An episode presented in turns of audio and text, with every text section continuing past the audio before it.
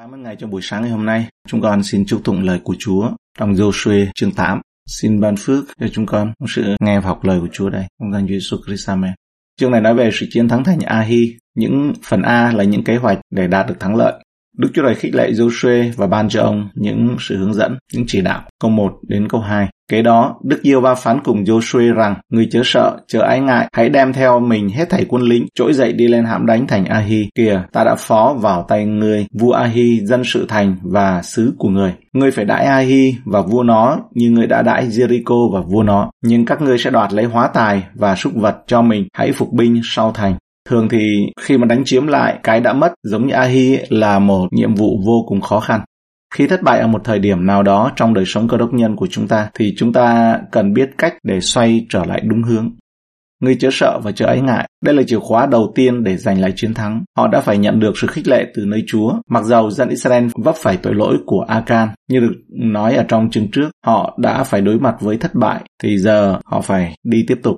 Những gì đã quá khứ là quá khứ, chúng ta phải giải quyết điều đó ở trước mặt Đức Chúa Trời trong sự ăn năn và chết chính mình. Và sau đó trông đợi những gì Ngài dành cho chúng ta ngay bây giờ. Đức Chúa Trời muốn chúng ta sử dụng những sự thất bại của mình một cách tốt đẹp, lấy chúng làm nền tảng cho sự chiến thắng vĩ đại ở trong Chúa khi đã ăn năn và quay trở lại với Ngài rồi và được Ngài phục hồi. Hãy đem theo mình hết thảy quân lính trỗi dậy đi lên hãm đánh thành Ahi.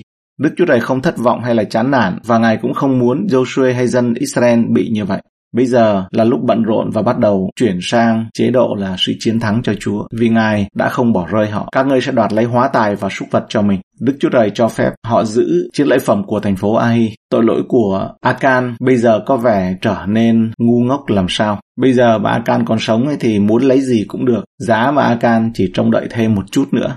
Hãy phục binh ở sau thành. Đức Chúa Trời ban cho Joshua một kế hoạch để chinh phục thành phố Ahi. Và bây giờ Joshua phải làm theo nó. Khi cần giành lại chiến thắng, chúng ta phải tuân theo kế hoạch của Đức Chúa Trời. Kế hoạch phục kích Ahi, câu 3 đến câu 8. Vậy Joshua đứng dậy cùng các quân lính đặng lên đánh Ahi. Người chọn ba muôn người mạnh dạn, sai đi ban đêm và truyền lệnh này rằng, hãy coi các ngươi sẽ phục binh sau thành, chớ giang ra xa thành quá. Hãy dàn cho sẵn, còn ta với cả dân sự theo sau sẽ đi gần lại thành. Khi chúng nó ra đón đánh chúng ta như lần trước, thì chúng ta sẽ chạy trốn trước mặt chúng nó. Chúng nó sẽ rượt theo chúng ta cho đến chừng chúng ta dụ chúng nó ra cách xa khỏi thành, vì họ nói rằng chúng nó chạy trốn ta như lần trước. Trong lúc chúng ta chạy trốn trước mặt chúng nó, thì các ngươi sẽ ra khỏi nơi phục binh mà hãm lấy thành. Jehovah Đức Chúa Trời các ngươi sẽ phó thành vào tay các ngươi. Khi các ngươi chiếm thành rồi thì phải phóng hỏa nó. Hãy làm theo lời của Đức Jehovah. Hãy coi, này là lệnh ta truyền cho các ngươi. Joshua chọn 30.000 người dũng cảm. Lần này Joshua không cử 3.000 như lần trước, Joshua chương 7 câu 4. Nhưng bây giờ ông cử 30.000 người can đảm, khi chúng ta cần giành lại chiến thắng thì chúng ta phải sử dụng mọi nguồn lực và đó là những nguồn lực tốt nhất cho sự chiến thắng. Ở trong câu 4, lệnh truyền rằng, hãy coi, các ngươi sẽ phục binh sau thành chớ giang ra xa thành quá, hãy dàn cho sẵn. Mặc dầu Đức Chúa Trời đã ban cho Joshua kế hoạch chung ở trong câu 2, nhưng Ngài vẫn để cho Joshua phát huy kinh nghiệm và đầu óc tỉnh táo, sáng tạo và được nên thánh của mình để vạch ra kế hoạch cụ thể của trận chiến. Nghĩa là Chúa đưa ra cái khung, còn những bước đi cụ thể thì Joshua phát huy. Joshua ở với dân chúng, câu 9 đến câu 10. Vậy Joshua sai các người đó đi, họ phục giữa khoảng Bê-tên và Ahi. Về phía tây của Ahi, còn Joshua đêm đó ngủ tại giữa dân sự. Kế ấy Joshua dậy sớm, điểm dân sự, người cùng các trưởng lão đi lên trước mặt dân đến thành Ahi. Còn Joshua đêm đó ngủ tại giữa dân sự. Joshua đặc biệt ở gần dân của ông trong thời gian quan trọng cố gắng giành lại chiến thắng. Mọi người cần biết ông đang ở gần và họ cần tuân theo sự lãnh đạo của ông. Nếu chúng ta sẽ giành lại chiến thắng, chúng ta phải sống với và đi theo Chúa Giêsu, chính là Joshua của chúng ta. Ngài luôn ở gần chúng ta vào những thời điểm quan trọng này trong đời sống cơ đốc của chúng ta và luôn đi đầu để dẫn dắt chúng ta vào trận chiến. Phần B, chiến thắng thành Ahi. Sự chuẩn bị cho trận chiến, Joshua và dân sự làm theo đúng những gì Chúa đã truyền bảo họ. Câu 11 đến câu 13. Hết thảy quân lính đi theo người lên đến gần trước mặt thành và đóng trại về phía bắc Ahi có cái trũng chạy dài giữa họ và thành Ahi. Joshua bèn đem chừng 5.000 lính phục giữa khoảng Bê-tên và Ahi về phía tây của thành. Khi dân sự đã đóng trại nơi phía bắc của thành và phục binh về phía tây rồi thì đêm đó Joshua đi sớm tới trong trũng. Nếu dân Israel đã giành lại chiến thắng, họ phải tiến hành cuộc tấn công. Họ không đợi Ahi mang trận chiến đến cho họ. Hãy mang trận chiến đến cho Ahi. Chúng ta thường thấy cuộc chiến chống lại tội lỗi chủ yếu là thụ động về những điều không nên làm. Nhưng chúng ta phải tấn công chống lại quyền lực của bóng tối và sự cám dỗ và bận rộn với những gì Chúa yêu cầu chúng ta làm. có nghĩa là chúng ta phải mang thập tự giá. Cuộc phục kích được triển khai, những người chiến đấu của Ahi đã rời khỏi thành phố. Câu 14 đến câu 17. Vua thành ấy vừa thấy điều đó, người ta bèn là đặt dậy sớm, vua và cả dân sự người đều đi ra đón Israel tại nơi đã chỉ bảo về phía đồng bằng đặng giao chiến. Song vua không biết rằng có một đạo binh phục ở phía sau thành. Joshua và cả Israel để cho chúng nó đánh bại mình và chạy trốn về phía đồng vắng. Hết thầy dân sự trong thành đều hiệp lại đang đuổi theo, vậy chúng rượt theo Joshua và bị dụ cách xa khỏi thành. Chẳng có một ai ở thành Ahi hay là ở Bethel mà không ra đuổi theo Israel. Họ bỏ thành trống không để đuổi theo Israel.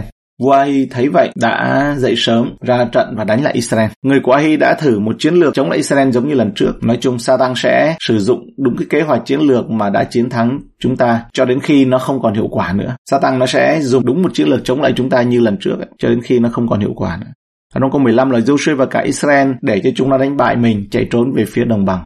Đức Chúa Trời hướng dẫn Joshua sử dụng một chiến lược hoàn toàn khác để chống lại Ahi. Khi chúng ta nhìn thấy sự đa dạng của các phương pháp của Đức Chúa Trời, hãy nên nhớ rằng đó là bởi vì Ngài là một Đức Chúa Trời của riêng tư, có thân vị và cá nhân. Ahi bị đánh bại hoàn toàn và bị thiêu rụi ở trên mặt đất. Câu 18 đến 29. Bây giờ Đức Giê-hô phán cùng Joshua rằng hãy dơ giáo ngươi cầm nơi tay ra về hướng thành Ahi, vì ta sẽ phó thành vào tay ngươi. Joshua bèn dơ giáo mình cầm nơi tay ra hướng về thành vừa giơ tay lên phục binh lập tức đứng dậy khỏi chỗ mình núp mà chạy vào thành, chiếm lấy và phóng hỏa nó. Người thành Ahi quay lại, nhìn thấy khói đốt thành bay lên trời, họ chẳng có, họ chẳng một phương thế nào đặng trốn về phía này hay là phía kia, và dân sự chạy trốn về phía đồng vắng, trở lộn lại đánh những kẻ rượt đuổi theo mình. Khi Joshua và cả Israel thấy phục binh đã lấy thành và khói đốt thành bay lên, bèn trở về đánh người Ahi. Các binh khác cũng ra khỏi thành đón đánh dân Ahi. Như vậy chúng nó bị dân Israel vây phủ. Bên này có đạo này, bên kia có quân kia. Người ta đánh chúng nó đến nỗi không còn để lại kẻ nào sống hay là cho ai thoát được. Binh bắt sống vua Ahi và dẫn đến cùng Joshua. Khi dân Israel đã giết xong hết thảy người thành Ahi hoặc trong đồng ruộng hay là trong đồng vắng nơi chúng nó bị đuổi theo và khi hết thảy đến nỗi người chót đã ngã rạp dưới lưỡi gươm rồi thì dân Israel trở về Ahi và giết bằng lưỡi gươm những kẻ còn ở tại đó. Trong ngày đó hết thảy người Ahi nam và nữ đều bị ngã chết, số là 12.000 người. Joshua chẳng rút lại tay mình đã cầm dơ thẳng ra với cây giáo cho đến chừng nào người ta đã tiêu diệt hết thảy người thành Ahi. Song dân Israel cướp cho mình những súc vật và hóa tài của thành ấy, của thành này y như Đức Yêu Va đã phán dặn Joshua. Vậy Joshua phóng hỏa thành Ahi và làm cho nó ra một đống hư tàn đầy đời như hãy còn đến ngày nay. Người biểu treo vua Ahi trên một cây và để đó cho đến chiều. Nhưng khi mặt trời lặn, Joshua biểu người ta hạ thay xuống khỏi cây. Người ta đem liệng thay đó nơi cửa thành và chất lên trên một đống đá lớn hãy còn đến ngày nay. Người ta đánh chúng nó đến nỗi không còn để lại kẻ nào sống hay là cho ai chạy thoát được. Chiến thắng và sự phán xét của Đức Chúa Trời đã hoàn tất vì sự thành tín của Đức Chúa Trời đối với dân Israel và sự trung tín của dân Israel đối với Đức Chúa Trời. Đây không phải là một chiến thắng nửa vời. Trong câu 26, Joshua chẳng rút lại tay mình đã cầm dơ thẳng ra với cây giáo cho đến chừng nào người ta đã diệt hết thảy người thành Ahi nếu Israel giành lại chiến thắng, họ không được tỏ lòng thương xót đối với kẻ thù, nhưng hãy đè bẹp kẻ thù hoàn toàn trong mọi cơ hội. Chúng ta có thể tóm tắt các chìa khóa để chiến thắng từ chương này như sau. Thứ nhất là được dục lòng mạnh mẽ. Thứ hai, hãy đi theo kế hoạch của Chúa. Thứ ba, sử dụng mọi nguồn lực và những nguồn lực tốt nhất. Thứ tư, sống với Chúa và nhìn lên Chúa Giêsu. Thứ năm là tiếp tục hãy dẫn bước tới trong sự mà tấn công. Thứ sáu, không thương xót kẻ thù của bạn, đừng thương xót xác thịt, những cái kẻ thù của thập tự giá. Cho đến nay, kinh nghiệm của Israel là một minh họa cho toàn bộ lịch sử của họ và lịch sử chiến trận thuộc linh của nhiều cơ đốc nhân. Thứ nhất, vâng lời đi trước thì chiến thắng nó sẽ theo sau. Thứ hai là theo sau sự chiến thắng là sự phước lành. Bước thứ ba là theo sau phước lành là sự kiêu ngạo và sự bất tuân, như là sau chiến thắng thành Jericho đấy. Bước thứ tư là theo sau sự bất tuân không vâng lời, đó là sự thất bại. Theo sau sự bất tuân ấy thì đó là sự không vâng lời. Theo sau sự bất tuân hay là sự không vâng lời thì đó là sự thất bại. Thứ năm, theo sau sự thất bại là sự phán xét. Thứ sáu, theo sau sự phán xét là sự ăn năn. Thứ bảy, theo sau sự ăn năn dẫn đến sự vâng lời. Và thứ tám, sự vâng lời dẫn đến chiến thắng. Và chu kỳ nó cứ tiếp tục như vậy. Qua đây chúng ta thấy cái sự phát triển trong cái giai đoạn phát triển tâm linh nó có những cái bước đó. Đầu tiên là vâng lời dẫn đến chiến thắng. Thứ hai là chiến thắng dẫn đến phước lành. Thứ ba là sự phước hạnh, cuộc đời sống, cuộc sống, cuộc đời được phước rồi ấy, dẫn đến sự kiêu ngạo và bất tuân và có thể là hâm hẩm giống như hội thánh Laodice đấy. Theo sau sự bất tuân, không vâng lời ấy, hay là hâm hẩm ấy, thì đó là sự thất bại tiếp tục. Theo sau thất bại là sự phán xét, từ sự phán xét dẫn đến sự ăn năn, rồi sự ăn năn dẫn đến sự vâng lời. khi vâng lời dẫn đến lại dẫn đến sự chiến thắng của Chúa. Phần C, sự ban phước và nguyền rủa ở trên núi Ebanh và Carisim. Một bàn thờ được giữ ở núi Ebanh. Câu 30 đến câu 31. Bây giờ Joshua lập một bàn thờ cho Jehovah Đức Chúa Trời của Israel tại núi Ebanh. Y như môi xe tôi tớ của Đức Giê-hô-va đã dặn biểu dân Israel và đã có chép trong sách luật pháp môi xe. Ấy là một bàn thờ bằng đá nguyên khối, sắt chưa đụng đến. Ở đó dân sự dâng của lễ thiêu cho Đức Giê-hô-va và dâng của lễ thủ ân. Điều này được ứng nghiệm với phục truyền luật lệ ký chương 27 đến 28. Tại đó Đức Chúa Trời phán cho dân Israel khi họ đến đất hứa, hãy đến những ngọn núi này lập bàn thờ, dâng của tế lễ lên cho Chúa và hãy đọc luật pháp cho dân sự.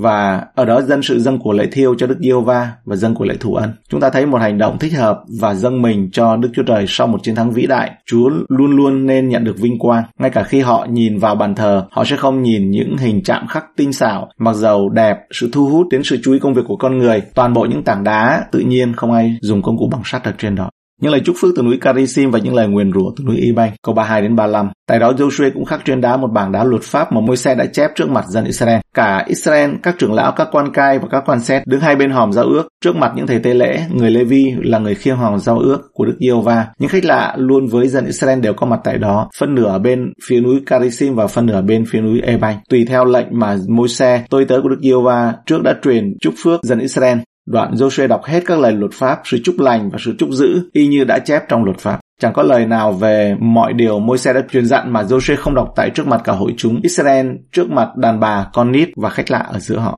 Tại đó Joshua cũng khắc trên đá một bảng luật pháp mà Môi-se đã chép trước mặt dân Israel. Trong hành động vâng lời này, chúng ta thấy Joshua là người của quyền sách luật pháp như trong Mạng lệnh ở trong Joshua 1 câu 8 quyển sách luật pháp này chớ xa miệng ngươi, hãy suy gẫm ngày và đêm hầu cho cẩn thận làm theo mọi điều đã chép ở trong, vì như vậy ngươi mới được may mắn trong con đường mình và mới được phước. Chúng ta cũng thấy Israel là một dân tộc của quyển sách luật pháp đó, sắp đặt cuộc sống của họ theo sau lời của Đức Chúa Trời. Điều này thậm chí đi kèm với giá trả hoặc là sự mà không được thoải mái.